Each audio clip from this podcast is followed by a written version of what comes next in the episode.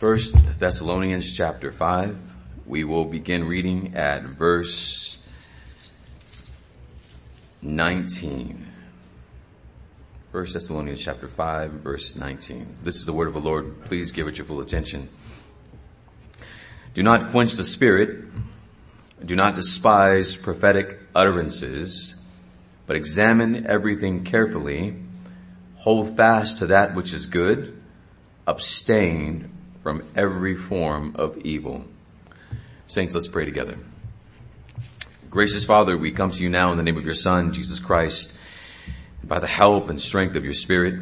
Lord, we ask that you would give to us grace this morning as we consider what it means, Lord, for the Spirit to work among us. Lord, lead us, guide us, give us discernment and wisdom. I decrease that you may increase. Be glorified in Christ's name we pray. Amen. Brother Anthony, I'm getting kind of a ring from maybe volume or something. Please be seated.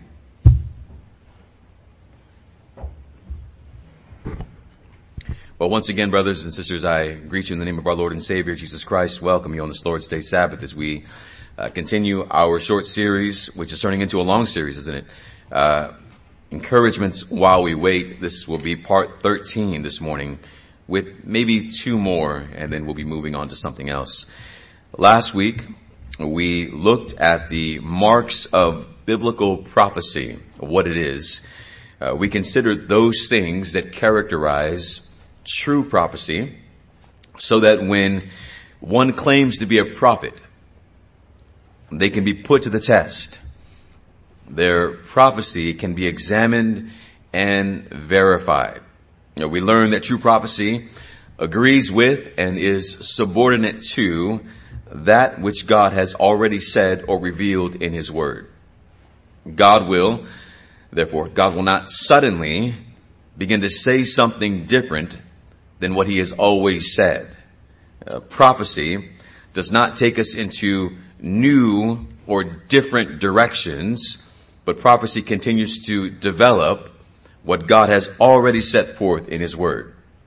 With that, uh, I know last week I said that we would we'd be exegeting this particular text this morning, but I thought before we we did that, I thought it would be helpful for us to make something clear and it is this.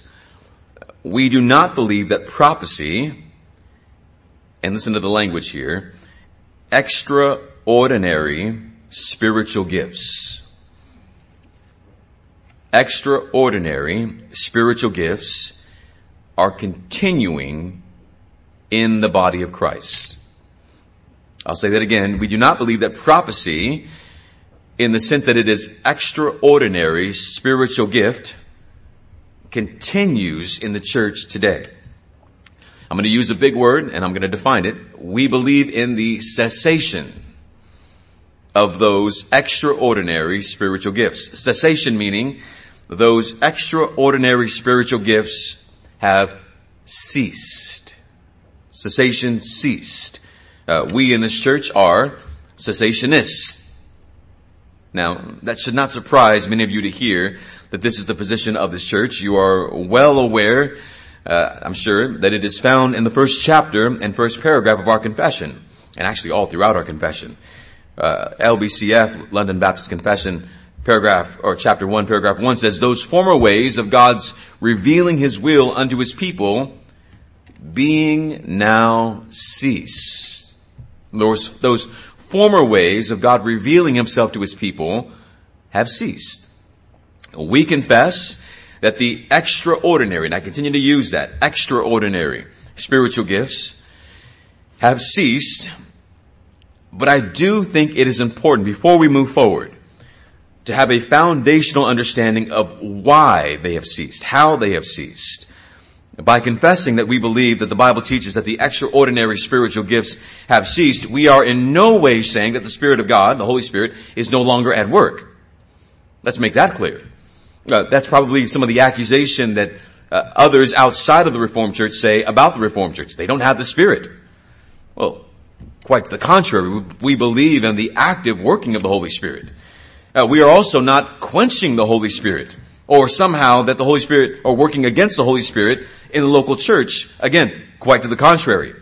Uh, we believe the extraordinary spiritual gifts, listen to these three, were foundational, tra- transitional, and temporary.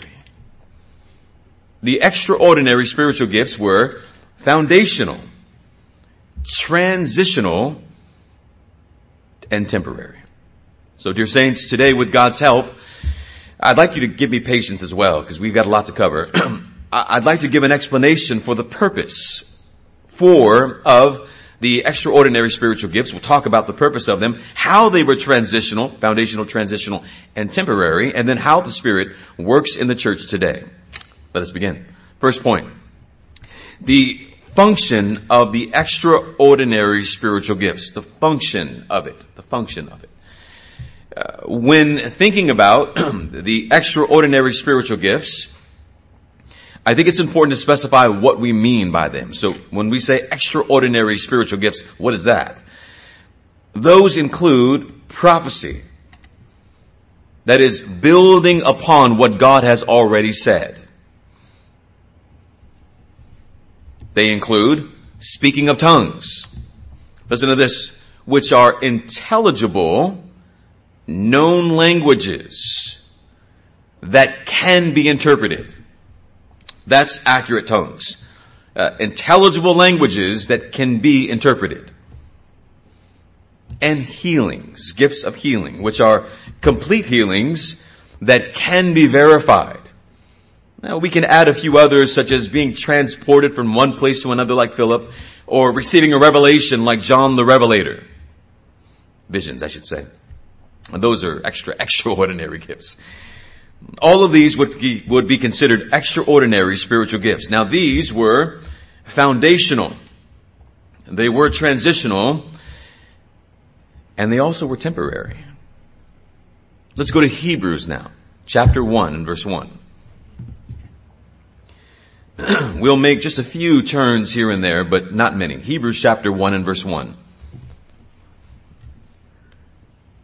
The Word of God says, God, after He spoke long ago to the, to the Father, or that's not what it says. Let me get mine. I have a, a typo in my, in my notes here. Chapter 1 and verse 1. God, oh, to the fathers, sorry, to the fathers in the prophets in many portions and in many ways. Listen to this. These last days has spoken to us in his son, whom he also appointed heir of all things, through whom he also made the world. Now, dear saints, the writer to the Hebrews is speaking about, this is important, speaking about a transition, eh, which is really a reformation. The writer to the Hebrews is speaking about a transition from the fathers of old, the prophets, to how Christ or God now speaks to us through Christ. This transition or reformation is initiated by Christ. God's people were living in a certain way until Christ appeared in his incarnation. There was a, a certain way prior to the incarnation, prior to the earthly ministry of Christ, that the people of God lived and they were marked by the law of Moses. They were defined by the law of Moses. Circumcision was the boundary line and marker. The circumcision are the Jews, the offspring of Abraham. Uh, they lived and lived, uh, lived and live in a particular way because of the law. That was their boundary. There were certain foods they could not eat because of the law. There were certain things that they were forbidden to do because of the law. Certain things they were required to do because of the law. Days they observed. Festivals that they kept and so on and so on, all because the boundary line of the law. All of these things defined the people of God on earth. The Mosaic Law. The writer of the Hebrews is saying, but there was a transition. There was a manner in which the people of God lived prior to Christ's coming that by Christ's coming brings fulfillment to those former things. Christ's coming brings a fulfillment to those former things, the law. Christ is inaugurating the kingdom of God. Christ establishes the new kingdom and a new covenant, making the old kingdom, listen to this, and the old covenant fulfilled and therefore obsolete. Now, we've moved from one transition, listen to this, not dispensation, let's make that clear, one transition, one fulfillment of covenant to inaugurating and establishing a new. Christ makes something obsolete. The old covenant that had been placed there by God for years. Now if Christ is coming and making something pass away and fulfilled, there must be some kind of clear authority that Christ has to do such a thing. No one can just come and say, it's done, it's over. There must be some kind of authority attached to this claim that the old has gone and the new has come. Or the old is fulfilled and gone and the new has come. Why should these old covenant people follow this new covenant? And what gives the person who's establishing the new covenant the right to establish a new covenant? Such a drastic transition, listen to these words, transition, it requires, here's a, here's a big one, validation. Such a drastic transition requires validation. Who gives you the authority to do such thing? God. Prove it. Here's the answer that Christ gives. Signs and wonders. Or extraordinary spiritual gifts. They function to affect or bring about this period of transition, reformation of the old kingdom, old covenant to the new kingdom, new covenant inaugurated by Christ. I hope that we're following together. You will remember that John the Baptist sent this question to the Lord Jesus Christ when he was captured and put in prison. You remember the question? There's only one, uh, maybe only one, maybe two questions that, that John the Baptist asked the Lord. But here's a big one. In Matthew chapter 11, let's go to it. John is essentially asking, who gives you the evidence? Or, or who gives you the right? Uh, let's go to John, or Matthew chapter 11, in verse number 3. John the Baptist asks the Lord Jesus, or sends a question, and said to him, are you the expected one? Or shall we look for someone else? Listen to the answer that the Lord Jesus Christ gives in verse 4. Jesus answered and said to them, those who brought the question, go and report to John what you hear and see. What do you hear? The gospel preached. And what do you see as an evidence that this is the gospel? The blind receive sight. It's in bold there. It's in bold there as a fulfillment of prophecy. And the lame walk. The lepers are cleansed and the deaf hear. The dead are raised up and the poor have the gospel preached to them and blessed is he who does not take offense at me. When John asked the Lord Jesus to validate his authority or validate his uh, identity, who are you? Christ points to what he has preached and what he has done in signs and wonders as the evidence of who he is, as the evidence of this transition or fulfillment of prophecy. What did Christ use as his evidence? Signs and wonders. They would, and the gospel, they would serve as validation for his authority. In the same way, spiritual gifts validated not just Christ, but validated the apostles. Christ is validated by his message. His message is validated by his signs and wonders. He sends out his apostles. They bring a message and their message is verified as being from God with signs and wonders. Now consider John the Baptist, Christ, and the apostles. In John 10 we are told that John did no sign, did no miracles. This is one of the reasons why the Jews debated on whether or not he was from heaven. Is his message from God? He hasn't done anything. He performs no sign, no miracle. But this is what made Christ so evidently from God because he performed all kinds of signs and all kinds of miracles. He says, open blinding, open blind eyes, bringing the dead to life, casting out demons, doing what no one else has ever done. The signs that Christ did authenticated him in a way that they did not authenticate John the Baptist, even though his message was powerful. It was respected, but he did no sign. These miraculous things confirmed the identity of Christ as being from God. Now, th- there is continuity, a continuation. See that? We are cessationists here, but from Christ to the apostles, there is a continuation of the gospel preached and the signs, wonders authenticating that message. The apostles continue to do what Christ did. They continue to heal. Uh, they had, by work of the Spirit, extraordinary spiritual gifts performed as the message went forth, as the message went forth. Uh, 2 Corinthians chapter 12 and verse 12, just write it down, I'm not going to turn there. The signs, Paul says, of a true apostle were performed among you with all perseverance by signs, wonders, and miracles. Paul refers to these signs of a true apostle. What will validate what will prove and confirm the identity of an apostle of Christ? It is when uh, those ones continue to do the signs and works that Christ himself did in his earthly ministry. Con- there was a continuation of what Christ had done in the apostles. You remember Moses. Moses was commanded to go to the Israelites, to go to Pharaoh, ask him to set God's people free. And what does Moses ask? Look, why would they listen to me? How am I going to, to prove that, that I am from you, that you are sending me? And what does God do? You remember the prince of Egypt?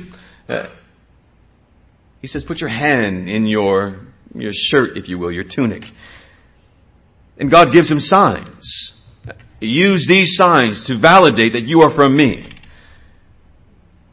God gave him signs to perform. These would confirm that he was from God. John the Baptist proved or performed no sign, but he was from God. Christ performs signs and an even greater message than John the Baptist, and he does so with his own authority. The apostles continue this. Uh, they speak with the authority of Christ and performing the signs that Christ performed. Now, we've established that. Spiritual gifts validated the, the church even to the Jews and to the Gentiles in Hebrews chapter 2 and verse 3, you can write that down. It says, after it was spoken through the Lord, first spoken through the Lord, it was confirmed to us by those who heard. God also testifying with them, both by signs and wonders and by various miracles and gifts of the Holy Spirit according to his will. That was Hebrews 2 3. Christ is making the old covenant obsolete. The boundaries of circumcision, the purity laws, the sacrificial system that, that that uh, enclosement that they were in was being brought down. It was being made obsolete. Christ was initiating something that was simpler, clearer, final, but also more open as was prophesied in the scriptures. Not making something completely new, but fulfilling that which has been said. So the spiritual gifts are going to identify the church and validate the church to the Jews so that they can know this is true. It's from God. Follow Christ and to the Gentiles so that they can know salvation is not only for the Jews any longer. It's for everyone. Come to Christ. It's for the nations. The gifts validate the church as being of Christ and of the apostles so that the Jews would join the church and so the Gentiles can see they're invited as well. I hope that you're hearing that. It's tearing down these walls and saying, Jews, it's not just for you, it's for everyone. Come to Christ. In Hebrews 2, God is testifying to the testimony and the veracity of the message. Uh, what did the signs, wonders, and gifts, what did they do? What was their purpose and function? Well, they were to bear witness. Uh, they were to attest to publicly declare this is true. Church was established by the apostles and those who are sent out and are authorized by Christ to do so. Christ is the cornerstone who sends them out. So in this period of transition, Christ through his apostles, here's the establishing foundation, establishes his church. These gifts are therefore foundational. Uh, it, it was transitional, yes, but also foundational. They establish a foundation and verify and validate the church. We are told the function is to attest and to, to bear witness. Now we've said all of these things validate the apostles. But I would like us to consider that they also validate the church itself. This is important. It wasn't just the apostles who were displaying these signs and wonders and gifts. It was people in the church. During the early part of the church. Not just the apostles to the Jews and Gentiles because Christ, when he ascended to heaven, poured out his spirit on the church. It wasn't just the apostles who was performing these signs and wonders. The spiritual gifts indeed, uh, the extraordinary spiritual gifts were poured out on all the church in different measures according to God's will. We see in the church not just the apostles, gifts of healing, tongues, and prophecy in the church. This was the fulfillment of Joel chapter 2. I will pour out my spirit. Your young men will dream dreams. Your old men will see visions. Peter mentions this in Acts chapter 2. He says, this is the fulfillment of this prophecy on the church. Uh, the people were looking around and say, what is this? And Christ or Peter interprets this moment and says, this is that which God has spoken. The Lord declared it. The apostles heard it. Extraordinary spiritual gifts bear witness to it. This is the church of Jesus Christ transitioning from the kingdom of Israel, the old covenant, to the kingdom of Christ and the new covenant.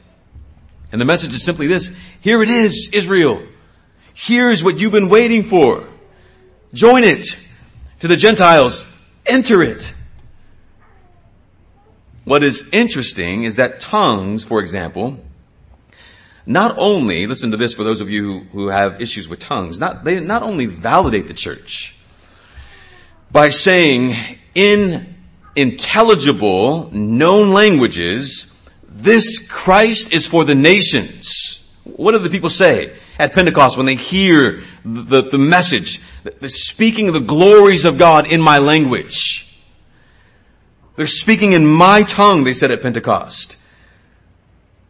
Not only is this a sign to the Gentiles, this is for all nations. But it's a reversal of a few things, a reversal and then a judgment. It's a reversal of Babel. You remember at Babel, when the languages were separated because God caused confusion. Languages went in different, different directions. No one understood one another. Now all of a sudden, that curse that came upon sinful man has been reversed. They can now understand one another. They can hear the gospel preached to one another. But the scriptures are also telling us that it was a judgment against the Israelites, a judgment against the Jews. In a discernible language, this is 1 Corinthians chapter 14, the prophets will say, there will come a time when God will speak to his people in languages they don't understand because they are the languages of foreigners and they still won't believe. They still won't listen. They still won't recognize that it is God who is speaking. Rather than nations going away from the Lord and Jews being brought near, the Jews are going away from the Lord and God is bringing the nations near. This is a judgment on Israel. They received, as was their birthright, the message first. And they rejected their inheritance. The tongues are a testimony against Israel. When someone says, I speak in tongues, are you speaking the gospel? Is it a known language? Do you realize that it is intended to be a judgment against Israel when you do speak a language? If you do, which I doubt. Behold, God has brought the message to the world and they still won't believe it or join it. 1 Corinthians chapter 14 uh, speaks about, Paul says tongues were a sign. Not for believers, saints. For unbelievers. Tongues are a sign, not for you, for them. They were a sign to unbelieving Jews that God has grafted in the nations. The old covenant is obsolete. Tongues are a sign to unbelieving Gentiles. The gospel is for the nations. Come to Christ. See how Christ has called you to himself in your language. Tongues speaking is associated with Pentecost, and we'll talk about this in a moment. When the nations of the world hear the gospel in their own tongue, and the nations receiving the gospel, uh, we see tongues speaking, and it's important that, that we recognize these are transitional events. Pentecost is a transition. And what some called second and third Pentecost when the Gentiles received the Holy Spirit is another transition. Cornelius and his household uh, and others, they are saved. To say the Gentiles have equal standing with the Jews in the church, that we are all one in Christ, tongues validate this. The church is the body of Christ. Now, irrespective of language, irrespective of descent, of ceremonial works, of the law, we are the church. Tongues judge Israel. They invite Gentiles and they validate the church of the Lord Jesus Christ. Which means every copy of the Bible that we have in different languages is a judgment against unbelieving Israel. How many copies and, and continuing to be formed in languages that are, that are being collected, how many languages of the Bibles do we have translated for the nations. This is for the world and the Jews still won't believe. It's no longer Aramaic. It's no longer Hebrew. It's in all languages that we can discern. There's no longer a boundary that confines us to circumcision. It's for all the nations. These signs were foundational. When the foundation was being laid of Christ, the cornerstone and the apostles, the signs and the miracles verify their identity. They're transitional now. It's necessary. And such a drastic change from the children of Abraham and the ceremonial laws to the gospel of the nations, which is simpler, is performed and verified again by signs, wonders, but then given to the church. And once this has been established and publicly verified by signs and wonders, shown, once it's been proven, there's no more need for any more validity. It's been proven. It's been established. It's been verified. Is there any more need for more verification? For someone to say, I believe the gifts continue. Why do they need to? It's already been established. Christ and His Word and His church have already been established. Why does someone need to say, but I still believe in speaking in tongues? Why do you need them? But I still believe in the gifts of healing. Why do you need them? Does, Christ heal? Yes.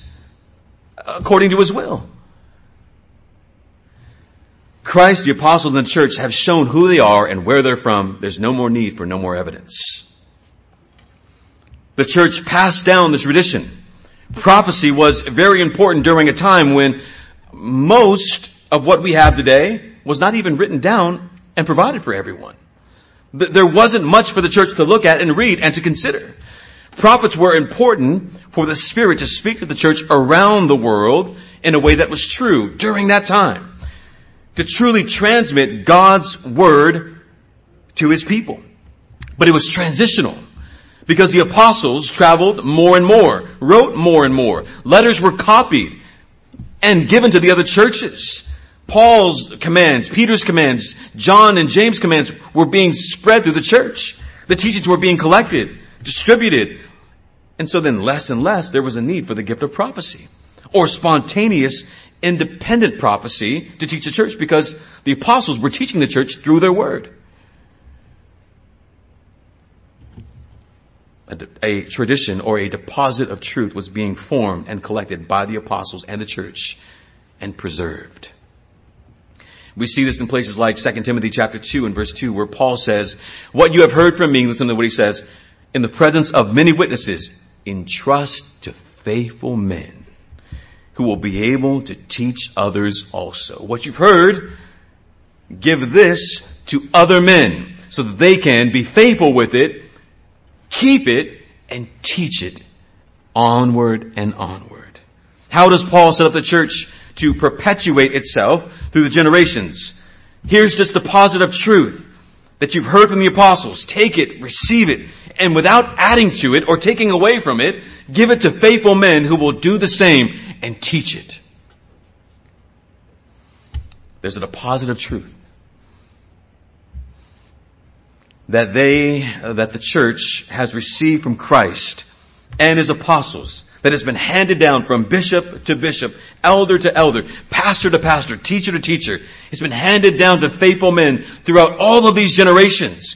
And you're hearing it, I pray, preserved as the way Paul or someone else would have taught it all of those years ago. As Paul ends his life, we don't see him saying, look for prophets to add to this. No, find faithful men who will guard this and teach it. Uh, you, you recognize in 2 Timothy, it's Paul's supposed last letter. And in his last letter, he's not saying, find more prophets. Instead, he's saying, find faithful men who will hold this word and preach it. This is what led to the collecting of the New Testament. The faithful sayings and teachings collected, compiled, copied, preserved, and handed down because the apostles had been verified, authenticated by signs and wonders. Uh, these extraordinary spiritual gifts, they've ceased. As we see the prophetic office in some sense, we'll talk about that next week, drifting from view. And then Paul setting up the system where faithful men give to other faithful men a deposit of doctrine. So also, we see the same thing in the record of the New Testament with other gifts like tongues and healings, which also seem to diminish and disappear in the New Testament record. Go to the early church, first century. Uh, you won't see any of the early church fathers mentioning anything about tongues. It's past. Meaning, uh, and let me talk about these other things. Early on, the shadow of Peter, or garment worn by Paul, was sufficient to heal. Yet later on, Paul says, I left, uh, I can't say, Tro, Trophimus or something like that in Miletus. Uh, Trophimus was a man who was sick, who was with Paul. And Paul says, I had to go. He was sick. I couldn't take him with me. I couldn't wait for him to get better. And we might say, well, what a minute, Paul. Heal him. You've got the gift. Paul didn't have some kind of on-demand gift of his own authority. We see this transition of spiritual gifts as time progresses. This is an argument from history, but it's also an argument from experience. We don't see extraordinary spiritual gifts today. We don't see people speaking in tongues of foreign nations, judging unbelievers in intelligible languages in a way that can be interpreted that they have not studied or learned. We don't see that anymore. In Acts 21, we see Agabus. It's called a prophet. He comes from Judea, Caesarea, and says, thus says the Holy Spirit. We don't see that anymore. If we look through history in the church, we don't see it anymore. Now, people have claimed to speak for God. Have they uh, claimed to perform miracles? Yes. But their miracles have not been validated. You saw the man on that gospel video where he had the two feet and said, look, look. And it was just a, it was a, a trick of the mind, a trick of the eye. Uh, we've seen all of those people from, I forget the false teacher's name, uh, Benny Hinn, who has all of these people line up. But those who are in wheelchairs, those who have visible illnesses, those who have illnesses that you obviously can see, they put them in the back. They don't bring them to the front. They bring the ones to the front that you can't see. So that they can say, look, I'm healed. The blind don't see. Dead are not raised. The crippled are not healed of their crippled state. They have proven to be false. They have proven to be frauds. They are proven to be liars. And for many of them, they've also proven to be out of their minds. We know how to test prophecy, don't we? Put them to the test. The gifts are supposed to be public. Things that not, cannot be contradicted, that are clearly from God. Anyone claiming to exercise this kind of power should be completely willing to be examined, scrutinized for the sake of verification, because that is what those gifts are supposed to do. They're supposed to verify. The so-called prophets of today don't speak that which is consistent with, with the deposit of truth. They're not being faithful and passing on, holding on to that which has been passed on to them. They don't speak which is con- that which is consistent with God's word. They don't have godly character.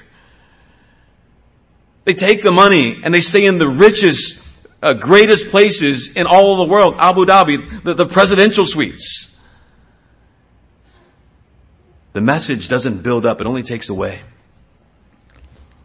They're Mormons. They're prosperity clowns. They are false prophets and they give nothing to the church. They only take away from her. When people claim to speak in tongues, are they re- real tongues? Can they be interpreted? No. Where are the healings? Brothers and sisters, it's easy to get evidence today. You cannot rob a store today. There are cameras everywhere. My brother and I were pulling up on Fairfax and uh, the 58, which is getting into the country of the country, and he saw, hey, there's a camera right there, right on the exit of Fairfax. There's cameras everywhere. This is why we don't believe in Bigfoot anymore. If we, if, if he was real, we'd find him. That's why we don't believe in the UFOs anymore or Loch Ness Monster anymore. We've got cameras. If somebody wanted to find them, we could, we could find them. But it's so hard to get evidence from the so-called prophetic healers and the tongue speakers and the ones who work miracles. Why is it so hard? We have more ability to get evidence today than we've ever had, but we still don't see it. Why? Because it doesn't exist. The cream always rises to the top.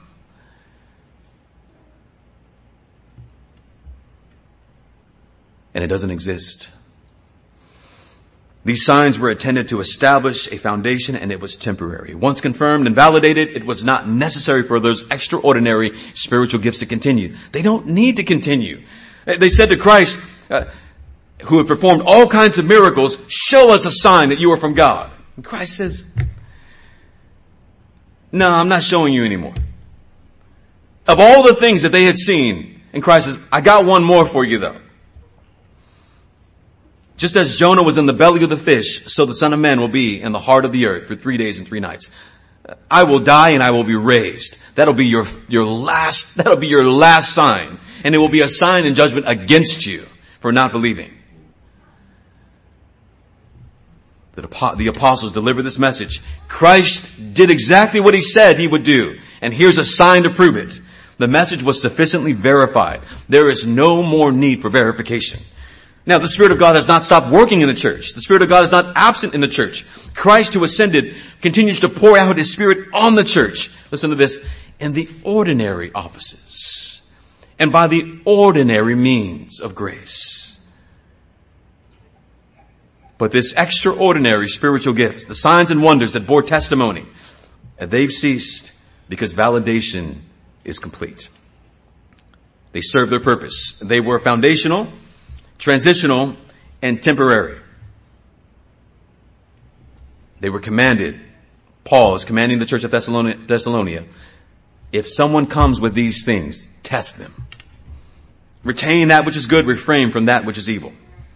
If we apply the same test today, all prophets disappear. What's left? I'll tell you what's left. The deposit of truth.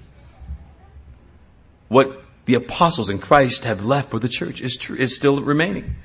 That which has been entrusted to faithful men has been passed on. So we hold on to it with all of our hearts. Let's go to our second point. In speaking about the work of the Spirit, let's talk about now false and true works of the Spirit, and then we will close. As I said before, the cessation of gifts does not mean the Spirit is not at work in the church today. And to the contrary, one of the central promises of the New Testament, the New Covenant, is that Christ, His Spirit will dwell with us. He will help us and lead us in truth and holiness. So therefore we are to retain that which is good, abstain from every kind of evil. so that we can know how to discern which is that which is a genuine work of the Spirit and that which is a false work of the Spirit. How do we know the Spirit of God is working in our hearts? Let us consider some, some subpoints. Here's false works of the Spirit, and they'll be brief. This is a false work of the Spirit, meaning this is not evidence that the Spirit of God is at work. When you feel peace about a matter of wisdom, that is not the Holy Spirit. When you feel peace about a matter of wisdom, that is not the Holy Spirit. Let me explain. It's easy for us to say, we're cessationists. We never falsely speak for God. We attribute never the, the, the false works of the Spirit. We're objective, not subjective. We're reformed. Uh, dear ones, if we're honest, even we who consider ourselves, consider ourselves to be orthodox often speak for God when God has not spoken, when we say things like this. The Lord is leading me. I feel the Lord is leading me to do such and such a thing. Or, I feel this is God's will for my life. When we attach those kinds of tags or claims to things that we desire or feel is a good decision, brothers and sisters, we take God's name in vain. And we put ourselves into the same camp as maybe a Jesse Duplantis when we feel like the Spirit is leading us to things like, I feel like the Spirit is leading me to get this job. I feel like God is leading me to this school. I feel like it's the Lord leading me to marry or not marry this person, to buy this house or not buy this house, to go on this vacation to this particular place. I feel like the Lord is leading me, or it's God's will. Dear saints of God, on what grounds do we have to say such things? Now, we can say, it doesn't hurt anything. It does hurt something. You're using God's name. It's exactly what the false preachers do when they say God said. What are we saying? We should be more reverent of how we use God's name, more careful. Has God actually spoken to you? Are we to attribute, attribute every feeling that we have as being from God? Are we to attribute every desire that we have as being from God? Know this. What is revealed, God's Word, is for us and our children but the secret things, God's will, God's providence, they belong to God. And we should be slow to interpret what we think is God's will or God's leading. If the Lord is leading, if we believe that we know the secret will of God, what makes us again any different from any different from Jesse Duplantis who has private conversations with the Lord? Brothers and sisters, just because we feel good about a decision does not mean the Lord is leading us. When we feel peace about matters of wisdom, we don't have to say God's leading us. Because He isn't. We're just making wise choices, and that's okay. See, when we say we feel, or we think, those are subjective. They don't have any authority behind them, because what if it turns out it was a bad decision? Well, was the Lord still leading you then? Or did you just happen to make a bad decision? And it's okay to say, I messed up. I made a bad decision. It's not on the Lord, it's on me. Now, if it's a matter of law revealed in God's Word where He says, do this and don't do that, then that is a leading of the Spirit. Because God's Spirit has inspired His Word and He's given it to His people. We therefore follow and obey it. It's a matter of truth over error. The Spirit is leading you. And we have the right to say the Spirit le- is leading me because the Spirit leads in all truth. But wisdom is a neutral realm. A realm of multiple legitimate possibilities. I could do this or I could do that. And there's no sin either way. But if the Lord is leading you, there is a sin if you don't do it. Would you be in sin if you decided to work at Taco Bell instead of McDonald's? I feel the Lord is leading me to Taco Bell. You wouldn't be in sin. But you attributed your decision to God's leading. If you attributed to God's leading, then you would be in sin because it's a matter of obedience and disobedience if you don't. Right? But if it's a matter of wisdom, whatever you choose is up to you. And pray the Lord would be with you as you make these different decisions. We must be careful not to tag the Lord is leading me to decisions, listen to this, in order to legitimize them. It's amazing how the Lord uh, so often leads us to what we want to do. We don't need to add the tag, the Lord is leading me in decisions that we make for ourselves. It's not the Lord, it's you. And listen to this, and that's okay. I believe this is a wise decision. And if it's the Lord's will, it will be, it will be, it will be blessed. How many breakups have been labeled? The Lord is leading me out of this relationship. I just don't think it's the, the right, I don't think the Lord, you're the one the Lord has for me. Just say, I don't like you. That's okay. If a believer now is with an unbeliever and the believer says, I think the Lord is leading me out of this relationship because I should not be unequally yoked with you. The Spirit is leading you. That's a matter of revealed will. God has said, do not be unequally yoked with unbelievers. Good on you. The Lord is leading you. God is leading you, you have no choice. But you should have an authoritative uh, platform on which to say, yes, the Lord is leading me, not just I feel or I think. You must do it. Because God has shown you the path and the one who goes away from it is in sin. How many have left the church with this tag? The Lord is leading us. I feel like the Lord is just leading us. How many have, have said, we prayed and we believe the Lord is leading us away from here? Now, if you're in a bad church, the Lord is leading you. If you're in a good church, the devil is leading you. I can remember when we were teaching through the doctrines of grace. Let me calm down. And there were a number of people who would send me text messages saying, we prayed and we believe the Lord is leading us in a different direction. And those same people were being so-called, supposedly led by God to a word of faith, charismatic church. Brothers and sisters, they were not being led by God. God will not lead you away from the truth. He will lead you to the truth. If you're being led away from the truth, that's not God. That's the devil. You're being deceived. You're being bewitched. If anyone brings to you another gospel, let him be anathema.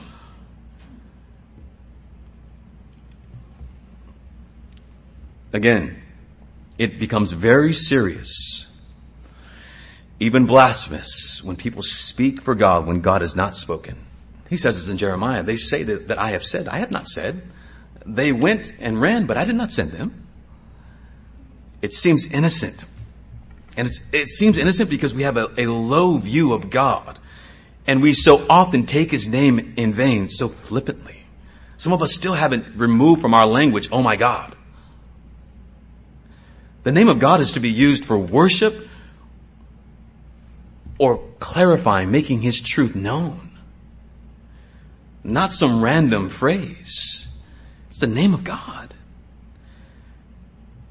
Does the Lord open doors? Yes. We are to pray for wisdom. Uh, we are to pray for our ways to be made straight. But it doesn't change the fact that we make those decisions. We must also be careful not to interpret providence. This is what God is doing. This is what God is not doing. We don't know that. Only God knows. Here's another not working of the Spirit. Here's another one. The Spirit is not at work when we pass judgment on matters of wisdom and fail to pass judgment on matters of law. God's word. Again, this realm of neutrality. I could do A or I could do B and there's no sin involved in whatever option I choose. But when someone says, no, you must do A or you must do B, and if you don't, then you're in sin. That's a matter of wisdom, not a matter of law. When someone says you must, you're now appealing to God's authority at that point. Paul warns in Romans for those who judge against one who eats and one who doesn't eat, or one who observes a day and one who does not observe, observe a day. Don't pass judgment on matters of wisdom. This is not a matter of right and wrong, God's law. And we're all susceptible to it, aren't we? So many speak for God and prohibit things that God has not prohibited, or command things that God has not commanded. Put it to the test. Examine it. Retain that which is good. Abstain from the evil. When we pass uh, judgment on matters of wisdom, it's not the Spirit. It's us. It's the flesh. It's our traditions. It's the things that we're holding on to. It's what we've been raised with. Uh, some people come to the church, come from charismatic churches and go, what do you, there's no altar call? Where's the altar call? Where's the scripture? Show me the scripture. No laying on of hands? No anointing oil? Show me the scripture. The Lord is telling me, you should not take that job. You took the job. I can't believe you took that job. The Lord told me, it's watch what happens now. It's a matter of wisdom. Take it. See what happens. You should not vote that way. Vote however you want. This should, uh, this is the way you should parent. This is the way you should spend your money. This is how long your hair should be. This should be the color of your car. And there's wisdom in some of these choices, but not law. You do whatever you want to do. In, in, as far as it does not conflict with what God has required for us in His Word. God's Word gives us wisdom, yeah? But God's Word also gives us specific and clear demands. We must not major on the minor things. We must also be careful not to make, uh, not, not to make, uh, we must also be careful not to make law. Oh, what God has not made law, we said that already. But we must also avoid, uh, antinomianism. So avoid legalism and avoid antinomianism. Right?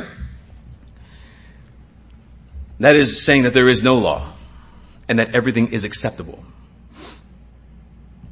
This is God's word on the matter and there is no debate when it comes to God's word. And we need to be clear about that. God defines, here's some things, God defines what love is for his creatures made in his image. We don't get to define that. God does. God tells us that abortion, murder is wrong. God defines that. God tells us that homosexuality is a sinful abomination. It is wrong. God's word defines that. God's word tells us that Christ is the only way of salvation. And God says that. God says there is only one way to the Father, not many, and it's only through Christ. God says that. There, there is no gray line. It is yes and no here. Line drawn on the sand in these matters, and God draws them, and we must abide by them. Here's another not working of the Spirit. When you devalue the ordinary, this is a, a, big one. Lord help me not to go crazy on this one. This, when you devalue the ordinary in search of the extraordinary, that is not a work of the Spirit. I'm to say that again. When you devalue the ordinary in search of the extraordinary, that is not a work of the Spirit. We are, brothers and sisters, more familiar with this than we realize. Uh, the culture has so influenced the church in such a way that the church, when it gathers for worship in these so-called churches, it resembles more like the MTV Music Awards than a true gathering of the saints for the worship of the one true God, Father, Son, and Spirit. And dear ones, I'm not just talking about music.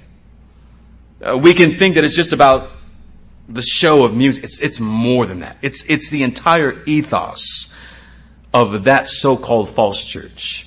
It's the practices and the values of those false churches. They've exchanged the worship of God for the worship of creativity and ideas. There are not elders and deacons. There's a creative team, a board, and their job is to come up with new ideas to draw people into their church. It's more important for them, the pastor be motivational and charismatic than equipped to teach sound doctrine with a character above reproach. It's more important to them that their pastor wear Jordans and cut off shirts and that he be in good shape than it is for a pastor, even if he is 70 years old with glasses, who can barely see but yet preaches faithfully God's word. Or to the other extreme, 25 years old, doing the exact same thing. When there is a devaluing of the ordinary, the, Lord, the word, prayer, the Lord's Supper, and baptism, in search for the extraordinary gifts that have ceased, it's not the work of the Spirit. People come, it, it, but all they did was, they had um, some hymns up there, they read law and the gospel, they preached the word, they prayed, they took the Lord's Supper. You seem to be devaluing those things that the Lord has provided for your growth and for your Christ likeness.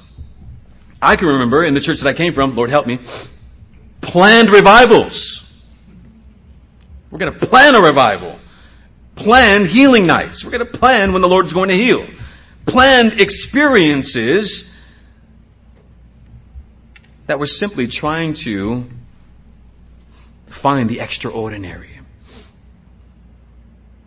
So that the pastor wouldn't have to sit down or maybe 10 to 12 hours throughout the week and prepare a sermon.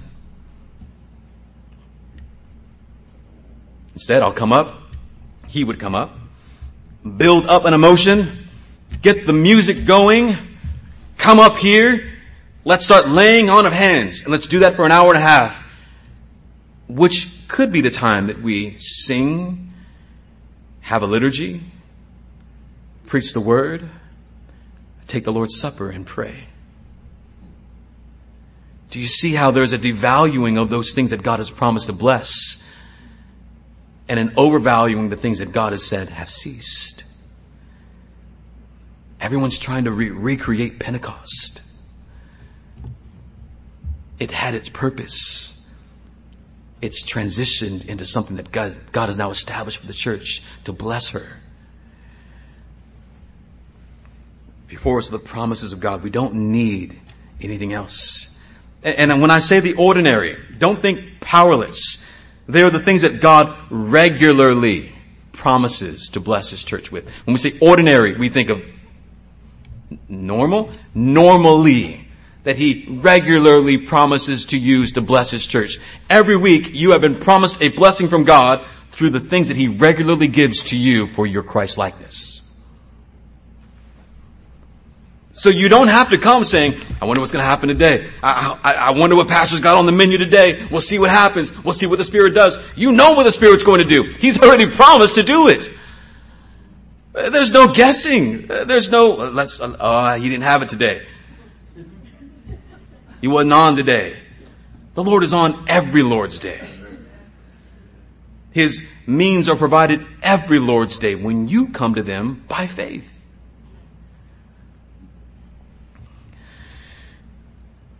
This is what the Lord has promised to bless, the preaching of His Word. Isn't there more? What more do you need?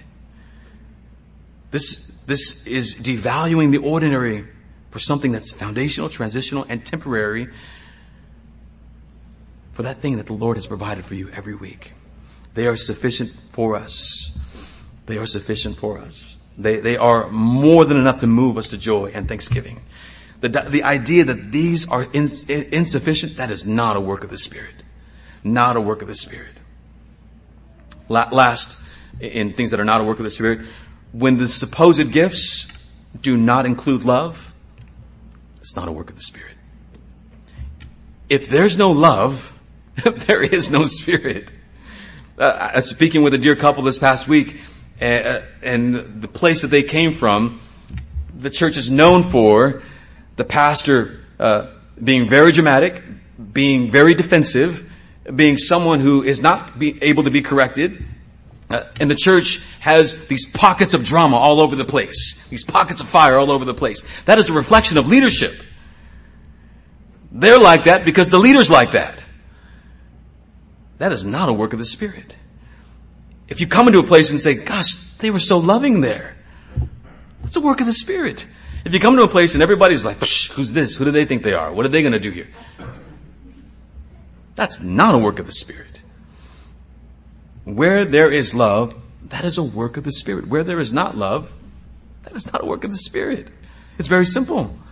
If you don't have love for the brethren, you don't have the Spirit. You don't love God. You're a clanging gong, Paul says. Useless noise. The genuine influence of the uh, Spirit will be accompanied by love. Christ gave His Spirit to the church when He ascended and He will not take Him, the Spirit, away from her, the church. The Spirit is the guarantee of His presence until He returns. The extraordinary spiritual gifts have ceased. The ordinary gifts, the regular gifts, continue. Praise be to God. We're continuationists. We're continuationists. We believe the Spirit is still at work. We don't believe in the extraordinary spiritual gifts. Those have ceased because they serve their purpose. But we are continuationists. The Spirit is at work. When your loved ones have come to Christ by faith in Christ, that is a work of the Spirit. Oh, I'm getting ahead of myself. Uh, the, the genuine works of the Spirit. Here they are. When you are drawn to believe the promises of God, i.e. the gospel. When you are drawn to believe the promises of God, that is a work of the Spirit. In God's promise, He has given us many things, salvation being chief among them. We are saved in Christ. And if your heart does not respond to the gospel, that's not a work of the Spirit, but if your heart is responding to the gospel, it is a work of the Spirit. When you see the elements of the Lord's Supper, this is my body, this is my blood for the remission of sins, and your heart is moved because your sins are forgiven, that is a work of the Spirit. When the preacher declares the gospel and says Christ has died and risen for our forgiveness and our salvation, and your hearts rejoice at the promise of the gospel, that is the work of the Spirit. When you hear the promises of God and your heart is drawn out to believe and to delight and to rest in them, that is an influence of the Holy Spirit accompanying God's Word. The Spirit is at work in your heart. He is moving you. Spirit is sanctifying you as well when you hear God's Word, which we'll get to in a moment, and you want to believe. That is a work of the Spirit. And it's not objective or subjective, it's objective. It's not I feel this or I think that. It is God's Word and it is moving you to see His Word, to believe it and to obey it. Which is our second sub point. When you are drawn to obey God's Word. That is the work and influence of the Spirit. I want to keep His commands. I want to walk in holiness. I want to be faithful and do that which is right. Work of the Spirit. I want to honor God and live for Him. Work of the Spirit. I want to live in a manner worthy of my calling. Work of the Spirit. It's not natural to fallen man, is it? To want to obey the, the Spirit of God. But because of His work in our lives, having regenerated us, having now sanctified us, in the process of being sanctified, He is pushing us toward the commands of Christ, toward the new covenant, uh, toward the Spirit, to walk in His ways, and to reject the works of the flesh, the lust of the flesh. That is a work of the Spirit. When God's promises are presented and we believe them and we rest in them, when the law is given and we say it is good, it is my delight, it's not burdensome to me. That is, it's, that's not you just saying, I'm super awesome because I believe these things. That's God's Spirit working in you. Look at me, I'm awesome, I believe these things. No, that's God's Spirit working in you. He is causing you to believe these things. He's changing your heart, conforming you to Christ likeness. Work of the Spirit. We should come to church praying and expecting prayer to be answered, when God's word comes forth, God help me to believe your word and to obey your word. That's a work of the Spirit. Lord, speak to me through your word this morning. And I pray that He is this morning. Encourage me with your promises. Instruct me in your commands. Help me to come by faith to your means. I know you will bless me. That's a work of the Spirit. Here's another one, two more in closing when you fear sin or feel remorse for sin. Godly remorse, that is a work of the Spirit. When you're afraid to commit sin or when you feel remorse, godly remorse, that is repenting for sin, that is a work of the Spirit. Because the natural man delights in his sin. But the man who is filled with the Spirit takes no delight in the sin of the flesh. The natural man, again, delights in the darkness, but the man of God walks in the light. The polluted fear the consequences, the earthly consequences. But the man of God fears God. That which dishonors God, that which brings shame and dishonor to God. That, that man says, I have not been holy as God is holy. I have not walked in his ways. Dear Holy Spirit, change my heart Forgive me of my sin. Sanctify me. Make me hate this sin and love you more. Dear ones, that's a work of the Spirit.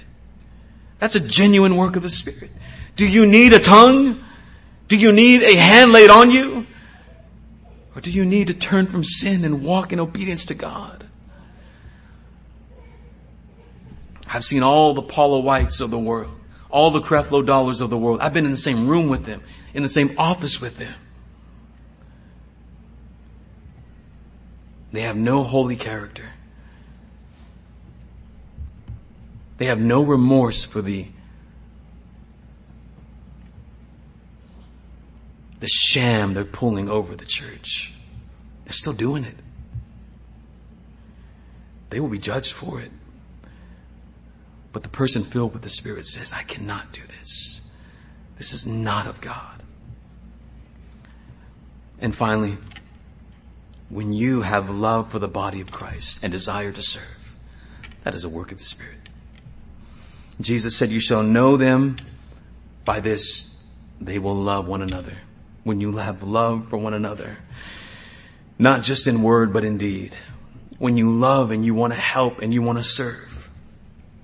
That doesn't always mean preaching. That means, sister, how can I pray for you? Brother, how can I help you in your life? Uh, there's a few brothers who wake up early in the morning and just pray together. That's love for the saints. Sending encouraging text messages to one another, having people over for dinner, fellowshipping with them, uh, being hospitable to them. That is love for the saints. Uh, the readers will oftentimes go over some of your houses afterwards and, and they'll spend all day over there. That's love for the saints. When we do the work of loving and serving one another, that is the Spirit's influence. Loving people that you wouldn't normally love in this world. But by God's work and Spirit, He brings us together. That's a work of the Spirit. Look at this diverse group this morning. God has brought all of you together from different parts of the city, state, and maybe even country and world. That's unnatural. It's supernatural. It's a work of the Spirit. Notice that Paul commands the church to test it. There's an objective standard by which we know we can retain the good and abstain from the evil. And we need an objective standard, not a subjective one. We need God's word to instruct us. We are drawn here to believe what God has revealed. And when we feel remorse for departing, and we feel love for the saints who are united around us, that is the Spirit's influence. Read John 1. Let that be your homework assignment this afternoon. Read John 1. That is how this, John identifies true believers. Doctrinal, moral, and social test. Do they believe the apostolic doctrine? doctrinal test? Do they keep the commands of God? Moral test. Do they love the children of God? The social test. This is how you identify the true work of the Spirit among God's people. While we wait for the return of Christ, we know how to discern what true prophecy is. We know how to test it. We know that the transition has transitioned and now we are being blessed by the regular, ordinary means of grace that God has given for our Christ likeness. Next week we'll talk about preaching and how that assists in our growth. Let's pray.